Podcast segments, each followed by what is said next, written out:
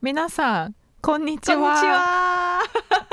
Welcome to Tea Time with us スペシャルエピソード Welcome っていうか Welcome back だよね。本当に。うん。お久しぶりです。そうだね。本当に久しぶり。もう2ヶ月は経ったかな最後のやつやってから、うんそっかもう結構時間が流れたね、うんじゃそう。皆さん待っててくれてありがとうございました。あ 待っててくれてほしててほしいね。うんなんかこのお休みの間にいろいろなことがきっと起きていて 日本でもいろんなことが起きてると思うんですけど、うん。皆さん元気でしょうか、うん。ジェシカは元気だった？私うんまあ一応元気元気？まあ体は守られて。そうそうそうそう。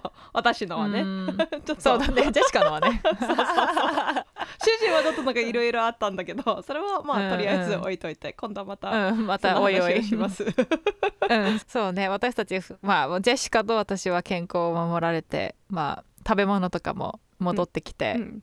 はい。まだウイルスはね大変なことになってますけど、うんそうね。一応大丈夫です。そうコロナウイルスの影響がなかなか終わらないよね、ちょっとなんか流行ったり、またあーもういけそうと思ったらまた流行っちゃって。で今カリフォルニアにいる。でなおちゃんはその隔離生活がもう一度始まっちゃったんよね、はいもう一からになりました。この前そのケースコロナの患者数か死者数死 Oh my gosh Oh my gosh 頑張れ。日本語はちょっと大変なんよねうん。元気なんだけど。言葉はちょっと、言葉がね。コロナの死者数か、えー、と患者数か、まあ、陽性になった人の人数か忘れたけどついにニューヨーク州を抜きまして、うん。カリフォルニアがもううん。トップランナーになって、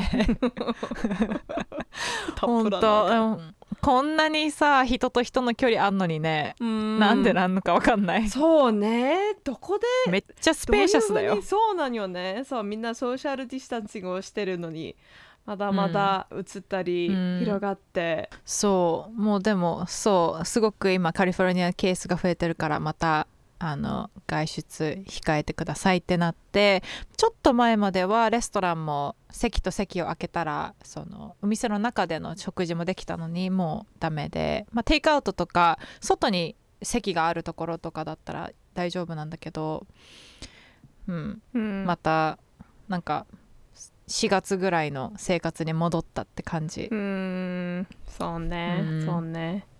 うん、アラバマはどう？うん。アラバマも患者数という、うん。がなんか今も、えっとどんどん増えてると思うんだけどアラバマはちょっとカリフォルニアと違って、続いてそのままいろいろなんかレストランとか店をオープうんうんンしているよね。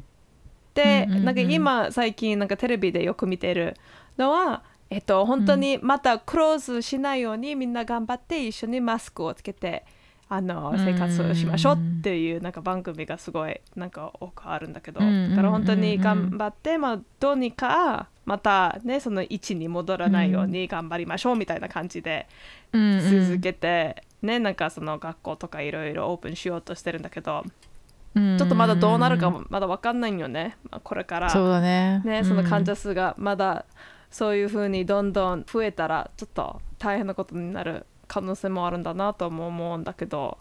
でも今は病院はそこまで困ってはないとは聞いた、うんそうなんだ、うん、この間。だからまだまだいけそうな感じかな、本当だね。そう。それはいいことだと思う、うん、今カリフォルニア LA カウンティか。全然 ICU のベッド足りないって。うーんそっかそっか。うん。それ大変なんよね。まだまだ続きそうだけど。うん。マスクねつけて乗り切るしかない、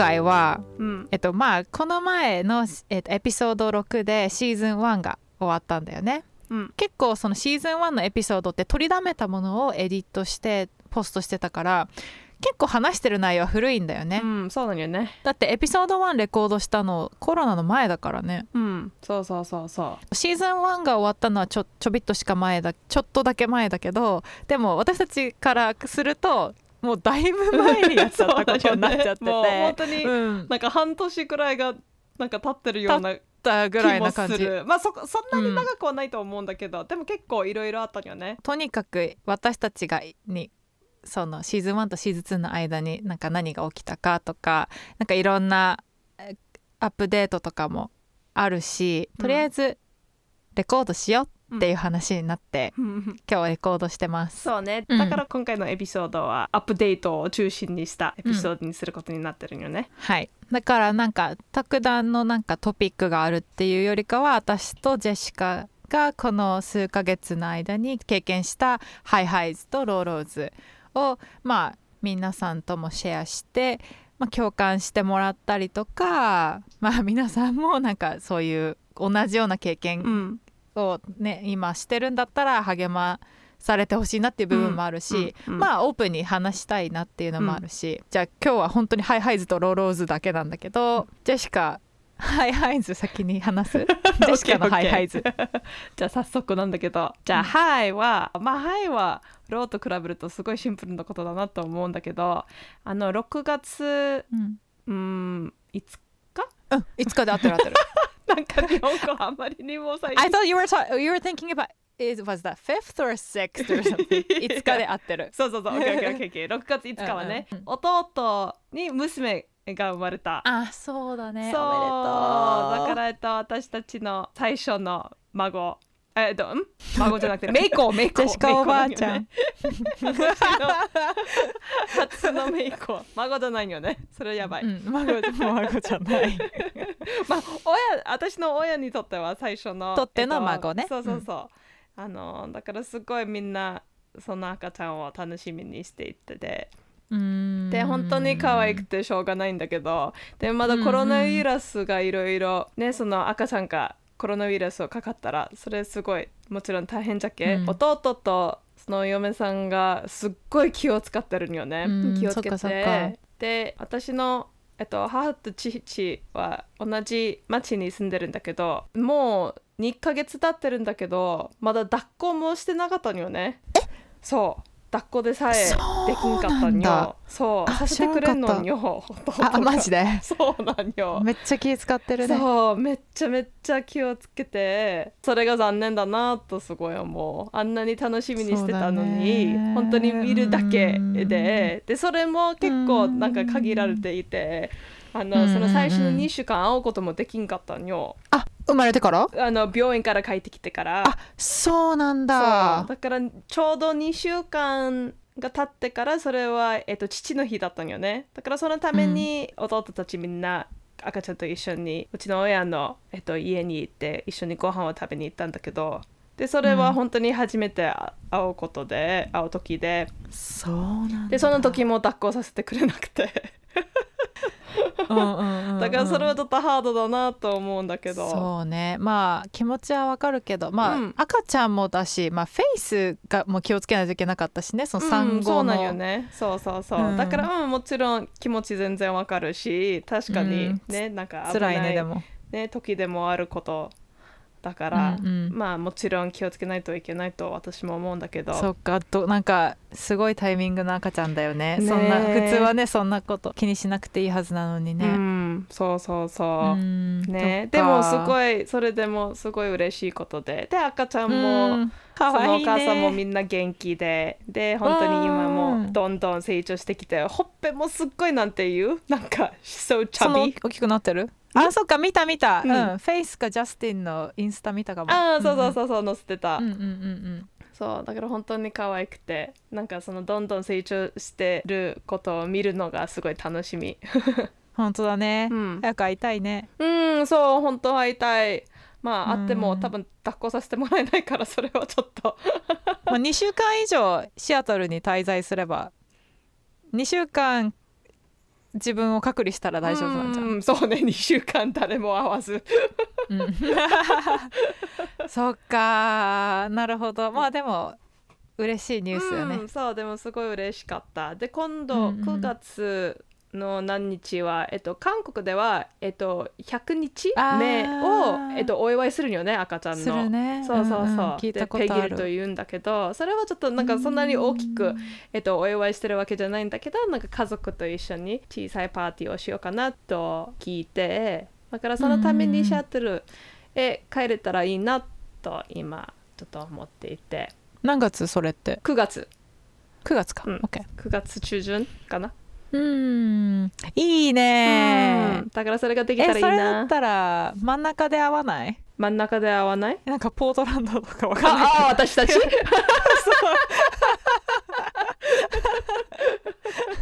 いいかもね。ポートランドはあんまり真ん中じゃないかもしれない真ん中じゃないね。真ん中私めっちゃに遠い多分何もない。まあ安全かもね。確かに。ポートランドも今ちょっとなんかやばいことになってるやばいからね。うんそっかそっか。いいね。他にはいあうるん。先週義理のお母さんの家に誘ってもらもらってでその義理のお母さんの主人が最近あと新しいボートを買ったんよ。あそうなんだ、うん、ポントゥーンボートというやつなんだけどなんで説明すればいいんかな、なんか何が特徴？It looks like a big bathtub なんか大きいお風呂のあ形。ホットタブがついてる？あちょそういう意味じゃなくて？ああそういう意味じゃなくてその形がなんか小さいプールとか、うんうんうんうん。あのお風呂をそのまま、浮かべてる、うん、してる感じ。屋根はあるんだよね。あ屋根はある。全部じゃないんだけど半分ぐらい。上に屋根があってまあとにかくその速さのためにできてる船じゃないよね。できるだけ多くの人を乗せるための船、うーんなるほど。そう。だからみんなに聞いたらもう本当にパーティーするためのボートだった。そうだよね、うん。えスペリングはどういうの？P-O-N-T-O-O-N あー。はいはい。はいはいわかるはいはい。わかったわかった。なるほど、うん。楽しかった。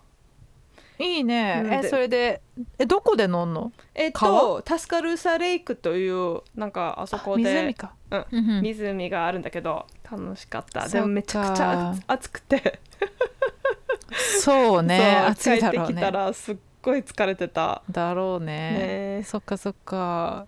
いいね楽しいね、うん。あそれあれ坊の家族もみんな来てた時のやんそうそうそうそう。弟とうん。妹さんたちの家族のみんなも来てて、うん。いいねいいね、うん。他になんか？えっ、とでまあもう一つ。なんか最近、まあ前話してたそのクワイエットタイムとかデボーションが最近、なんかお祈りを中心にしてることになって、でそれが最近なんかすごいなんか癒されるっていうか、祝福される、うんその祈りの時間を通してね。それがすごい感謝。そうよね。なんかテキストとかジェシカとしてても「うんちょっと今日は祈りに集中します」みたいなのよく言ってるもんね、うん。そうそうそうそう。それいいね。くらいかな。いいねいいね。楽しいね。うん、うん。まあそれは私の範囲で感謝だなと思うことがいっぱいあるんだけど。で low は今回なおちゃんがする。私がするともうずっと私の話ばっかりになるから。そうだね。じゃあ私が low を担当して次は私の high とジェシカの low にしようか。そうしよう、うん。えっと low はねちょっと最後のエピソードをレコードしたのいつか忘れたけどあの頃はまだ大丈夫だったんだけどその外出自粛生活そのコロナのこの生活がこんなに長く続くと思ってなかったんだよね、あの時は。そうなんだよでね多分3ヶ月経ったぐらいかな全部シャットダウンされて、家から働き始めて3ヶ月経ったぐらいにすっごいなんか大変だったかも一番。うんで何が大変だったかなと思っていろいろ考えたんだけどまあざっくり言うと なんか自分のことをすごいよく分かったかなと思う。まあ、それはいいことなんだけど。まあねうん最終的にはすごい良かったと思う。私一人暮らしだからさうん。家族周りにいないじゃん。だから、うん。うんこんなに一人っきりで毎日を過ごすっていうのがあ多分人生の中でなかったよね。ね。なんか毎日食事だって、ま毎食一人じゃん。うんうんそんなの多分生まれてこの方ないかったと思うよ、うんないはず、これからも多分、このこれが全部終わったらまたこういう経験があることもないだろうね。うんそうなんだよね。面白いよね。なんかまず、まあ、大前提として私は自分が大変な思いをしていることに気づいてなかったんだよね。うんうんでなんか私イントロバートだしうんうん。そんななんか毎日人とパーティーしたいわけじゃないから、うん別に大丈夫と思ってたしその一人の時間大切な派だしうん。もともと週に1回は少なくとも自宅勤務してたしうん。出張とかも一人で行って違うとこで働いたりしてたからその家から働くことも全然苦じゃなかった。うん。なんかん大丈夫じゃんって思ってたんだけど、そうね。なんかやっぱりうん。いやっぱりでもストレスだったみたいで、そう。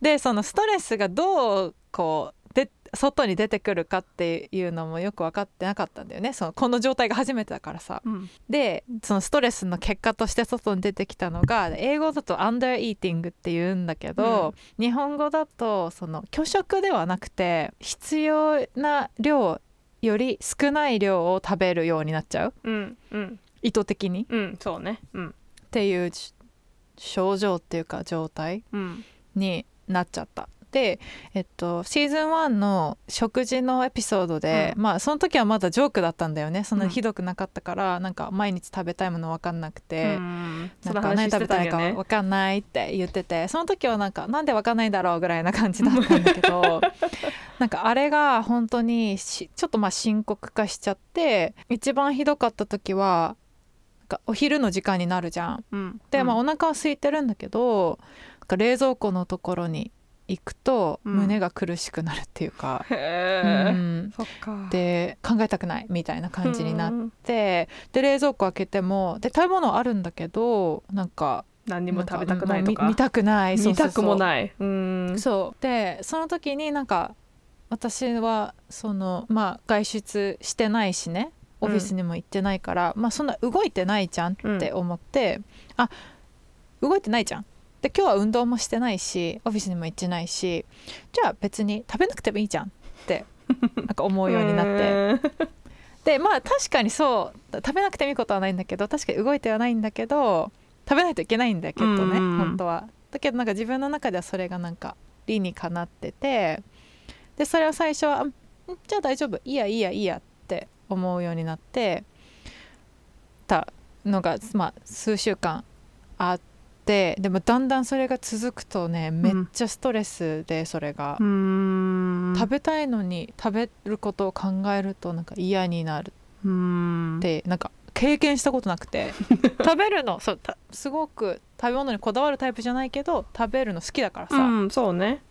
うんそういうの経験したことなくてほんと不思議って、でもなんかなんでなのか分かんないうんかった。で最終的にその冷蔵庫の食べ物が、まあ、だんだんなくなってってそれでも拒食してたわけじゃないから食べてたんだけどねうん。けどなんかすごくどうでもいいものを食べてたりとか、うんあリンゴだけでいいやとかさ、うんそういうことをしててで食べ物がなくなってきたから食べ物のその食料品のスーパーに行ったら入ったらもうやばかった。もうなんかうん。もうなんか息息できないわけじゃないけどあもうあやだやだみたいな感じで、うなんんかもうしゃ何も買いたくない考えたくないうん。で買えずに帰っちゃったんだよね。うん。でその時家に帰ってきて本当にこれはやばいのかもって気づいて。そうなるよね本当、うん。それ普通じゃないわ。そうそう。になんかハッとして。でお母さんとその時 LINE してたからお母さんにその話のついでにちょっともう食欲が本当なくて、うん。ちょっとやばいから、祈ってって言ったんだよね、うん。そしたらなんかお母さんいつも私が祈ってって言うとなんかあ祈ってるよじゃなくて祈りを送ってきてくれるのね。そのまま。そう打って打って送って神様みたいな感じでこう 送ってくれんの。そうそうだからすごいそれ嬉しいんだけど。何祈ってるか分かるから。そうそうそう。いつも送っ文字で送ってくれんだけどさ送ってきてくれてその後になんかもう何でも食べたらいいじゃん。一番今食べたいと思うものを食べたらいいしデリバリーしたらいいじゃん。っうん。1週間デリバリーが続いたっていいじゃん。うんで栄養とか考えなくていいからうん。大好きなものを食べてっうん。て言われたんだけどもうその時にもうめっちゃ泣いて、うん。っていうのはもうそれすらもできないうんって思ったの。あわかるわかる。うん、もう多分そんなレベルじゃなかったっていうかもう食べたいものとかもうわけわかんないっていうか、んん。で本当にやばいってなってそう。で私のそのメンターに電話したら、まあ、たまたま彼女が時間があって話を聞いてくれて、うん。その私がこうの頭の中で何が起きてるかっていうのをこう自分がちょっとは第三者の目で見るっていうか、うんうん。っていうのを助けてくれたんだけどまあ何が起きたかっていうと多分このすごくストレスな生活を頑張ろうと思って一生懸命うん。自分なりにやってたんだけどストレスが溜まってきててで私はストレスが溜まるとどんどん自分を制限していく傾向があるんだよね。自分に厳しいから。うん厳しくないと思ってる人もいると思うんだけど 実は自分の中にたくさんのその、うん。自分の中でのルールがあって。それがどんどん厳しくなってっててその代表的な一個がその必要以上必要以下のものしか食べないっていう、うん。その食事を制限することにすごく現れてきててた。でその時にスーザンがあ明日朝コーヒーショップに行ってコーヒーと何か食べ物をそこで買って写真を撮って私に送りなさいと。うん。でお昼も何かデリバリーを取りなさいって、うん。で写真を撮って送る。アカウンタビリティっていうののをやってくれて、でやったんだけどもうすっごい大変だった、うん。特におひ、うん、次の日お昼ご飯デリバリー取ったんだけどデリバリーのオーダーボタンを押すのに30分かかったなんか。へえもうでもめっちゃなんかね怖かった。そんな経験したことないから。うん。えその30分待ってる間になんか何を考えていた？なんかその頭の中で何をなんか起こっていた？あいらないじゃんって。そっか。それうんいらないじゃんっていう声との戦いっていうか、うん。そうそう。そっかそっか。ずっとそうだった。うんいらないじゃん。なんでこんなの食べないといけないの？とか、あでも冷蔵庫にヨーグルトがあるじゃん。もとか今日運動してないじゃん。こんなのいる？とか。うん。あれお金セーブしたいんじゃなかったの？とか。なんか厳しい。なんかねなんかその声その変な声が言ってることはなんか間違えたりとか、ね、うん。全然違うことを言っていないから、うん。あ確かにそうだなと思っちゃうよね。うん。思っちゃってたのうん。よ、ずっと。そうそそれ全然わかる。うん。でその自分とのなんか言い合いっていうの。が続いたんだけどオーダーしてう、ん、で。オーダーしたら「はあもう疲れた」みたいな。なっちゃんがうん、勝った。そうだね。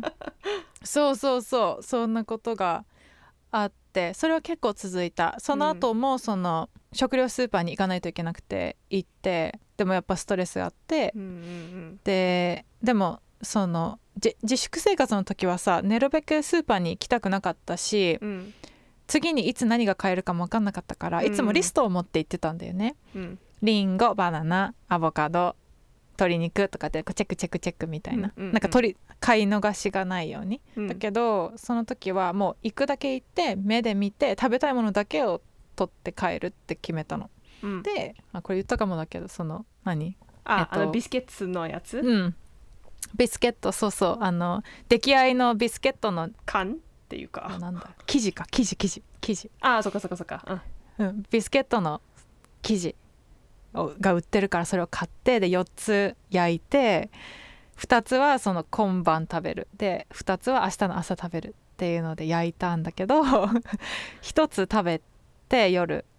でもう1個焼いたじゃん今晩用に、うん。だからもう1個食べようって思ったらすぐに自分の中であもう1個でいいじゃんってなんかいや1個食べたんだからもうそれで十分じゃんって思っったんでであそっかそうだよなって思っったんだけどでも夜ご飯に1個だけのビスケットってなんか 全然十分じゃないしそう足りないしなんか何よりなんか自分が食べたいから、うん、食べたいって思ったから、うん、食べたいからいいんだって言って食べたりとか。だからその自分の中でこれ食べたいいやいらないじゃんいややっぱり食べたいからっていう押し問答みたいなのを なんかいちいちしないといけなかったね数週間。だけどまあ感謝なことにそれはまあ乗り越えれて今もたまに本当にたまにあるけどもうそんなレベルそんなにひどくないっていうか、ですねうん。それ本当に大変だったよね本当。大変だった。びっくりした。しかもなんかずっとでずっとそれが続いていたんだけどなんか自分に気づいてなかったんだよね最初、うん、まあ最初っていうかそのまあ、数ヶ月間。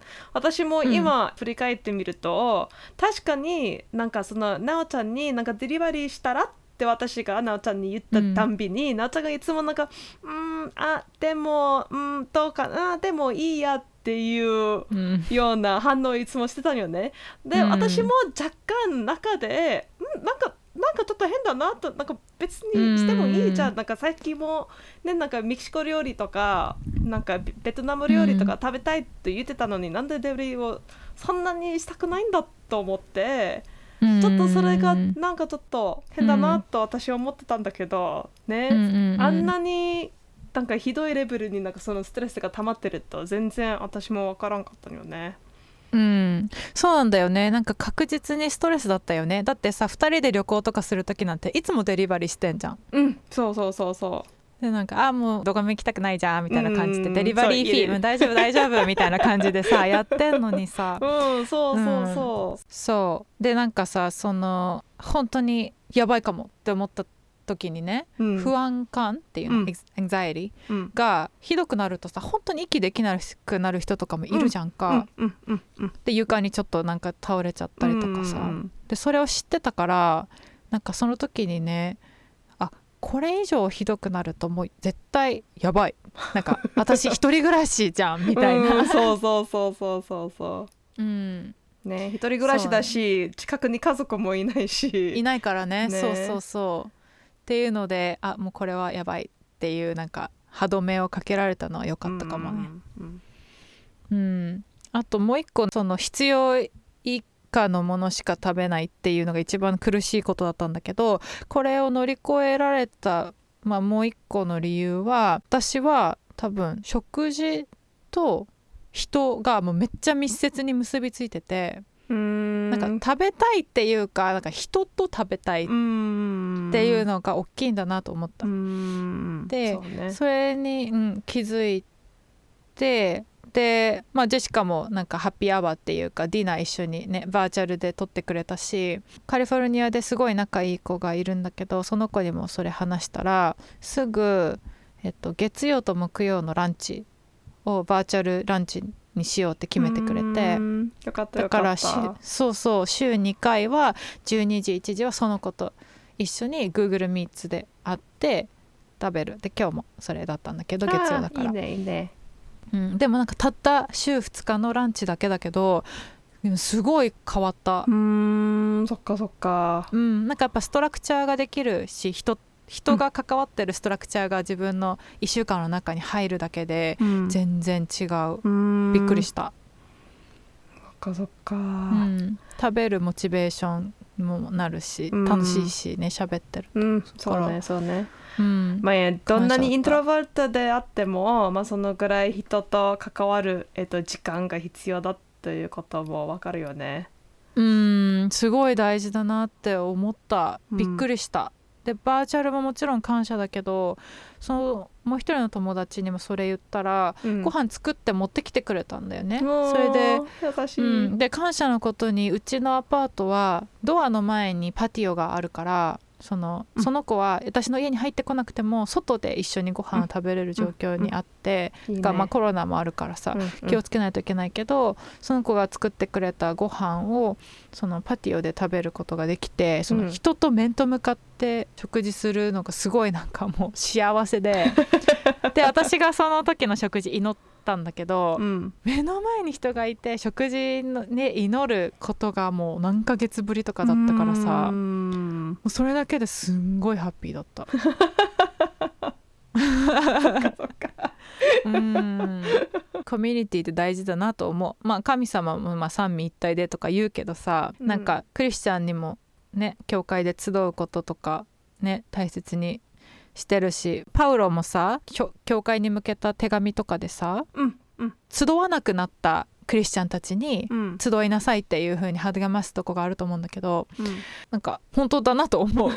やっぱり倒れそうになった時になんか私この期間もさ聖書読んで祈ったたじゃん。普通に、うんうん。でもやっぱりこういうことになってそれは別に神様が力がないわけじゃないけどだからその時辛くなったからその同じ神様信じてるうん。姉妹のうん。なんか愛とかにうん。すっごい助けられたなと思って、うんうんね。まあなんかそういうふうにデザインされとるよね私たち。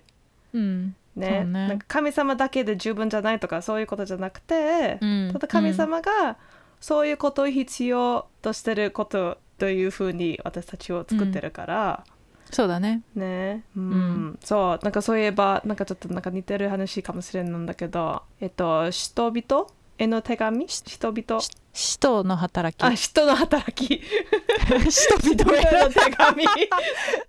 ごめんなさい。すいません。いいえ。人への働き。え人々の働き人のところなんか聖書の箇所、えっと、ちゃんと覚えてないんだけどざっくり言うとその何千人が一斉にいきなり、えっと、クリスチャンになった場面があるよね。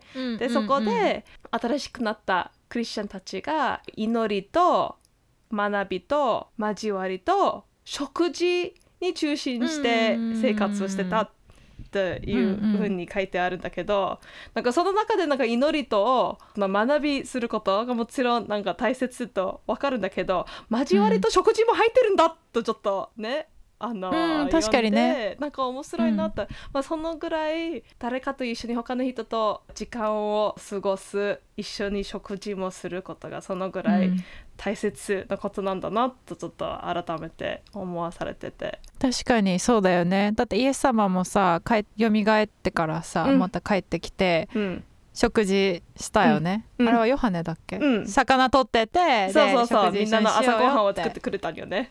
うん。そうそうそう。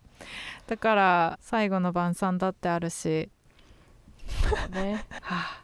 うん。大変だったよね、なおちゃん。はいうん、大変だったね本当に。びっくりした。自分がこういうところでなんかた戦うっていうか、うん。なんか苦しむんだなってすごいびっくりした、でも自分のことがすごくよく分かったかな、ううん。ん、そうね、そうね。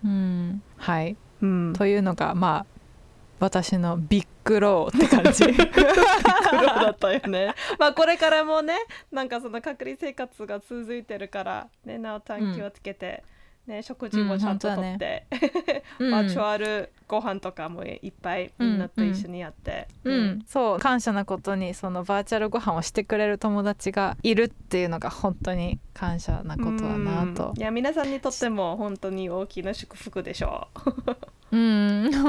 そうだといいね。明日はその教会の友達と公園で一緒にご飯食べう。る予定。おおいいねいいうんね。うん。ナイスすごい楽しみうん私たちなんかちゃんとここずっと教会が、えっと閉まっていたからちゃんとした礼拝に参加すること出席することはもう、うん。もうちょっとで半年くらい経ってるかもしれない。うーん。そうだよね。こんなに長く教会行かないことが人生初めて、ね、時々1週間とか2週間ね行けなかった時がもちろんあったんだけど。えちっちゃく集まったりはしてるんだっけ？ジェシカたちの教会は。えっとなんかスモールグループとかはやってると思うんだけど。ああそういうことか。で、えっと、そのスモールグループのなんかそのリーダーのになんかメールしてなんか入りたいんですけどってイメールして、うん。返事が来たんだけどその返事が来た2週間後はそのロックダウンが始まった頃だったよね。ああそういうことか。そう。だから別に入っても今はしょうがないという状態になって。あちょっともうちょっとなんか待とうと思ったらうんうん。ずっと続いてて、で最近ちょっといろいろオープンし始まっってるからまたね、うんうん。なんかメールしようと思ってたんだけどもうもうそろそろ8月だっけ？えっとアメリカのスモールなんか教会のスモールグループとかそういうグループはだいたい8月休むんよね。そうだね。私も休んでます。だから今入っても多分9月まで待たないといけないなと思って。そうだね。そうだね。待ち中。そっかなるほどね。そっかうん。そっうか、ん。教会な何が一番恋しい？賛美。みんなと一緒の賛美。わかる。うん。ね、学びとかは全然普通にバーチャルで聞いても普通に恵まれると思うし、ねうんうんうん。そそこまで変わらないと思うよそこにいるか、家にいるか、うん、ね、同じ聞いてるだけじゃけ。うん。でもみんなと一緒にその賛美することはなんか周りの人の声も聞こえるし、ね、目の前にある人たちが、わかる。ね、そのギターを弾いたり歌ったりすることもいるしでみんなと一緒にあるその空間っていうか、うん。ねそれがすごいなんか恋しくなる。わかるわかる。うんわかるよ。ね、この多分23ヶ月前の話なんだけどそのうちの私たちが毎週聞いてる教会がちょっと特別な賛美をなんか用意しててすごい素敵な皆さんにもおすすめしたいんだけど「The Blessing」という曲うんを歌ってたんよね。うん。なんかバーチャルでなんかいろんな人がそのコーラスのところを一緒に歌ってたんよね。だから一斉になんか20人とかなんかみんなそのスクリーンでダダダダーってなんか載せていてうん。みんな一緒にその同じ曲を歌ってる姿も見えたんよね。で、うん。本当にその歌詞がシンプルでその最後のところは「アーメンアーメンアーメン」だけなんだけど、うんうんうん。多くの人が一緒に歌ってるから、うん。グループで歌ってるような感じで、うんうんうんうん。泣き始めたんよね私。なんかすごい感動してて、うんうんうんそう。だから多分初めてまた教会に行き始めた時は多分最初のなんかみんなと一緒に賛美すること時多分泣くんだなと 今思う。うん、そうだね。そうだね、そっか。わかる。私も私の教会は今そのメインキャンパスに集まれないから、うん。あの何千人ってなっちゃうからね、うんだからそのエリアで7個べバラバラの会場を借りて、まあ、レストランとか、うん。ウェディングの場所とか借りてちっちゃい教会をやってるんだけど外でね。うん。でそれ私行ってるんだけど最初にスタッフだけで集まったのねそのうん。コスタメッサの。でスタッフだけでその礼拝にオンライン礼拝に参加したのね。でまあうん。音楽はもちろん全部もうバーチャルでスクリーンで流れてるだけなんだけど、その何ヶ月ぶりにその他のクリスチャンたちと一緒に賛美した時に泣いた。やっぱり。うん、それでその時思い出したのがコロナのそのシャットダウンが始まった直後の日曜日の礼拝を初めて一人で家からオンラインで見て、時も泣いたんだよね。悲しくて、そっかそっかそっか。うん、悲しすぎて「何これ?」ってなって。うん。でそれの時を思い出して、うん。あなんかやっぱりパワフルだなと思ったし、うん。こう他の人がさ手を挙げて賛美してるの見てもう本当に励まされた。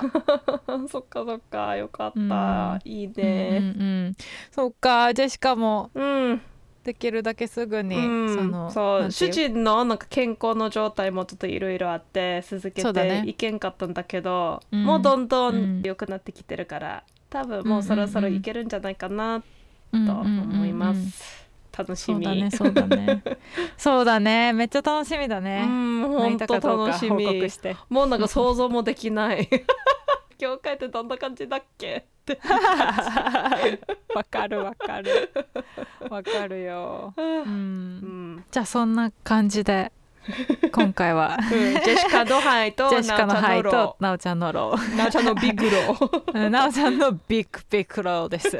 皆さんぜひ祈っててください。うん、いやでもなんかねこのまあどこの国にいてもこのコロナはほのこの状況は本当に誰にとってもストレスだと思うんだよね。ストレスじゃないっていうのは絶対嘘だから、うん。うん。あの辛い思いしててでもそれは別になんか変なこととかじゃないよね。うん。うん、ね。でなんか前ちょっとジェシカがポストしたけどさその辛い時にシェアすることとかうん。まあ別になんか解決してもらおうとするんじゃなくてただ自分が苦しんでることを、まあ、恥ずかしかったりもするかもだけどプライドも傷つくかもだけどでもシェアすることをすごい重要だから、うん。もしなんかね一人で何か抱えてる人がいるんだったらぜひ誰かに相談してうん。みてほしいなと思った、うん。ぜひぜひ。はい。じゃあ私たちの、えートラディションのえっ、となんだっけ？フ ファンファクト。ァンファクツで終わりましょうか。ファンファクトをもう一回説明しないといけない？皆さんもうわかるかな？ファンファクトの意味分かってますか？じゃあ一応ファンファクツはですね、まあ、日本語で言うと豆知識なんですけどあの豆知識というと結構ためになる知識になっちゃうんだけど あのファンファクツは豆知識のマジでどうでもいい版っていう感じ。まあちょっと、ま、ためになるところもあるかもしれないあるかもしれないけど。そうそうそうそう、でも大体もう本当にどうでもいい、うん。でもちょっと面白くてあの皆さんも面白いなと思ってくれたらいいなと思います。はい。じゃあ私先に行こうか。うんどうぞどうぞ。えー、どうどう始めよう。まあえっとまあ皆さん知ってると思うんだけどまあアメリカはこのコロナのコロナ禍においても本当にさまざまな問題があって本当にね暴徒化した人がいたりとかどっかの店が狙われたりとかうんうん私は何派だとか何派だとかいろいろね、うんあったわけです。その中で、まあ、私はそのアメリカの文化について、まあ、学んでるんだけど これはアメリカの文化って言っても。これアメリカまあグローバルかも。ではないんですよ。うん、でそれでね初めて知ったことがあるんです。それはこの、えー、とフラットアーサーフラットアーサーと言われる人たちでえまあ本当文字通りですねえフラットアアースのアーサーなので地球が平らだと思ってる人たちのことをフラットアーサーと言うんですけど結構いるんですねアメリカに。で本当これさ結構いるんだよ。であのあ私の友達にはいないんだけど友達のいとことかねいいる。で本当に地球が平らだって信じてる。これアメリカだけかな？世界中にもおる？世界中にいるいるんじゃ日本ないにはいないと思うんだけど。日本にはいないな。まあいたら失礼しましたけど、いいたらすいません。あのでもそのなんかフラフラットアーサーともうグループ名までついてるっていうの？その、うん。ね？ああの人はフラットアーサーだからみたいな、うん。本当にそういう感じ。うん。さらっと、普通にか言われてうん。ます、い いるいるみたいな感じ。でなんかちょっと調べたんだけどまあこれどれぐらい正しいか分かんないけどさこのリサーチでね8215人に世界は、まあ、地球は丸いと思いますか？平らだと思いますか？って聞いたんだって。うん。そしたら2%の人は平らですと答えたそうですのでまあそれぐらいはいるんじゃないかと。うん、2%ぐらいもおるかもしれない。それすごいね、2%。100人の中で2人じゃろ2人はまだあのすんごい遠くまで行ったらもうガンって崖があると思ってるそうでなんかその面白いのはそのフラットアーサーの人たちはただ地球がフラットだと信じてるだけじゃなくてそのこの裏にそのみんなが地球が丸いと思ってる裏にはそのすごくなんかこう世界規模の陰謀がこう こうあってみたいな。こう政府と政府がこうなんかやっててこうコン世界をコントロールしようとしてるみたいなそういう壮大なドラマが隠れてると思っているららっしゃるんだけど びっくりした。っていうのがまあ私のファンファクツです だからまあ聞いてる方たちの中で私だって地球は平らに決まってるじゃないのって思ってる人がもしいたらあなたはフラットアーサと言われーという名前です。です。はい、だから皆さんもしアメリカに来てそういうふうに信じてる人ともし会うことがあったら、まあ、そこまで変じゃないことが分かってもいい,、うねと思いますね。はい、そういう人もいると知っといてください。100人の中で2人ぐらいがいる。二人いるからね。はず、うん。らしいだから。うん。うん。じゃあジェシカは？はい。じゃあ私のファンファクトはね。これもアメリカ人についてだから、ちょっとその世界中を見るとまたちょっと違うかもしれないんだけど、うん。アメリカには毎年シャマシャメ？ん？シャメ？シャークシャメ？なんて言うんだっけ？これ。さっきに調べとけばよかったサメ？サメ？シャメって何？シャメはあのえっとセルフィー。あそっか。サメサメ。惜しい。シャメシャークとサメが混じった。あそっか。シャークのシャークとサメが混じってんだよ。あそっかそっかそっか、なるほど。ありがとう、うん、どういたしまして？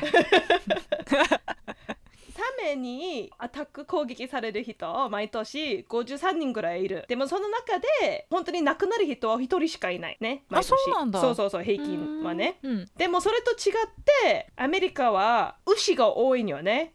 で牛に殺される人は毎年20人ぐらいがいるそうです。だからサメより牛の方が危ない。危ない そうなんだ。えー、私アラバマに出張する時結構牛って可愛いなと思ってたんだけど。うん。まあ普通に可愛くてねなんか触らんどったら多分別にいいと思うんだけど、うん、もしのそのなんか牛の仕事をしたりとかすごい機嫌が悪かったりとか機嫌の悪いなんか、うん、えっとメスのん？オス？メス？どっち？わかんない。フィーメルがメス。男、男、メあ、オス、オス。オスはなんかその角とかもあるじゃん。それが結構危ないかもしれないよね。確かにね。そっか、ちょっと機嫌が悪いとムーって言って襲ってくるかもしれない。ダーンとなって。怖い。そうなんだ。サメよりも、サメより牛の方が人を殺してしまうことです、うん、そうなんだ それはなかなかの豆知識だね皆さん牛にはあの気軽に近づかないように。サメはサメにアタックされることは別にね怖がらなくてもいいんだ大丈夫だよね、うん、大丈夫大丈夫。足の1本や2本大丈夫だよ。嘘嘘。でも確かにねなんかそのサメにサメが危ないというなんかその映画とかジャーズとかがいっぱいあるじゃん、うん、でも確かにその、危ない牛について映画は作れないよね。確かに。ちょっと面白い。牛がひたすら追いかけてくる。まあじゃけそういうふうになんかサメサメを怖がる人が多いんだけど牛を怖がる人があんまりいないよね。確かにね。確かに。へえそうなんだね、うん、面白い。ためになりました、は いどうかな？はい。では、はい、以上でじゃあ今回の、シーズン2の first season first episode はおしまい。じゃあ次は皆さんなんか感想とかあったら励ましの言葉とかもあったら ぜひインスタからでもいいので送ってください。うん、えっとまたまあこれからもえっと話したいトピックとかいろいろ私となおちゃんが考えているんだけどもしあこの話してほしいなとか、うん、なんかアイディアとかがあったら、うん、ぜひぜひそれも送ってください。うん、あそういえばあの祈りについて聞いてみたいって言われたわ。あそうなん。おすごいすごい。高橋さんだけど高橋さん、ね、トピック。あ高橋さんか。もちろん。なるほど。でも面白いかもね。って思って。うんうん。はい。じゃあ皆さんえっ、ー、と次の週もぜひ聞いてください。では。では。じゃあじゃあまた。また。バイバイ。バイバイ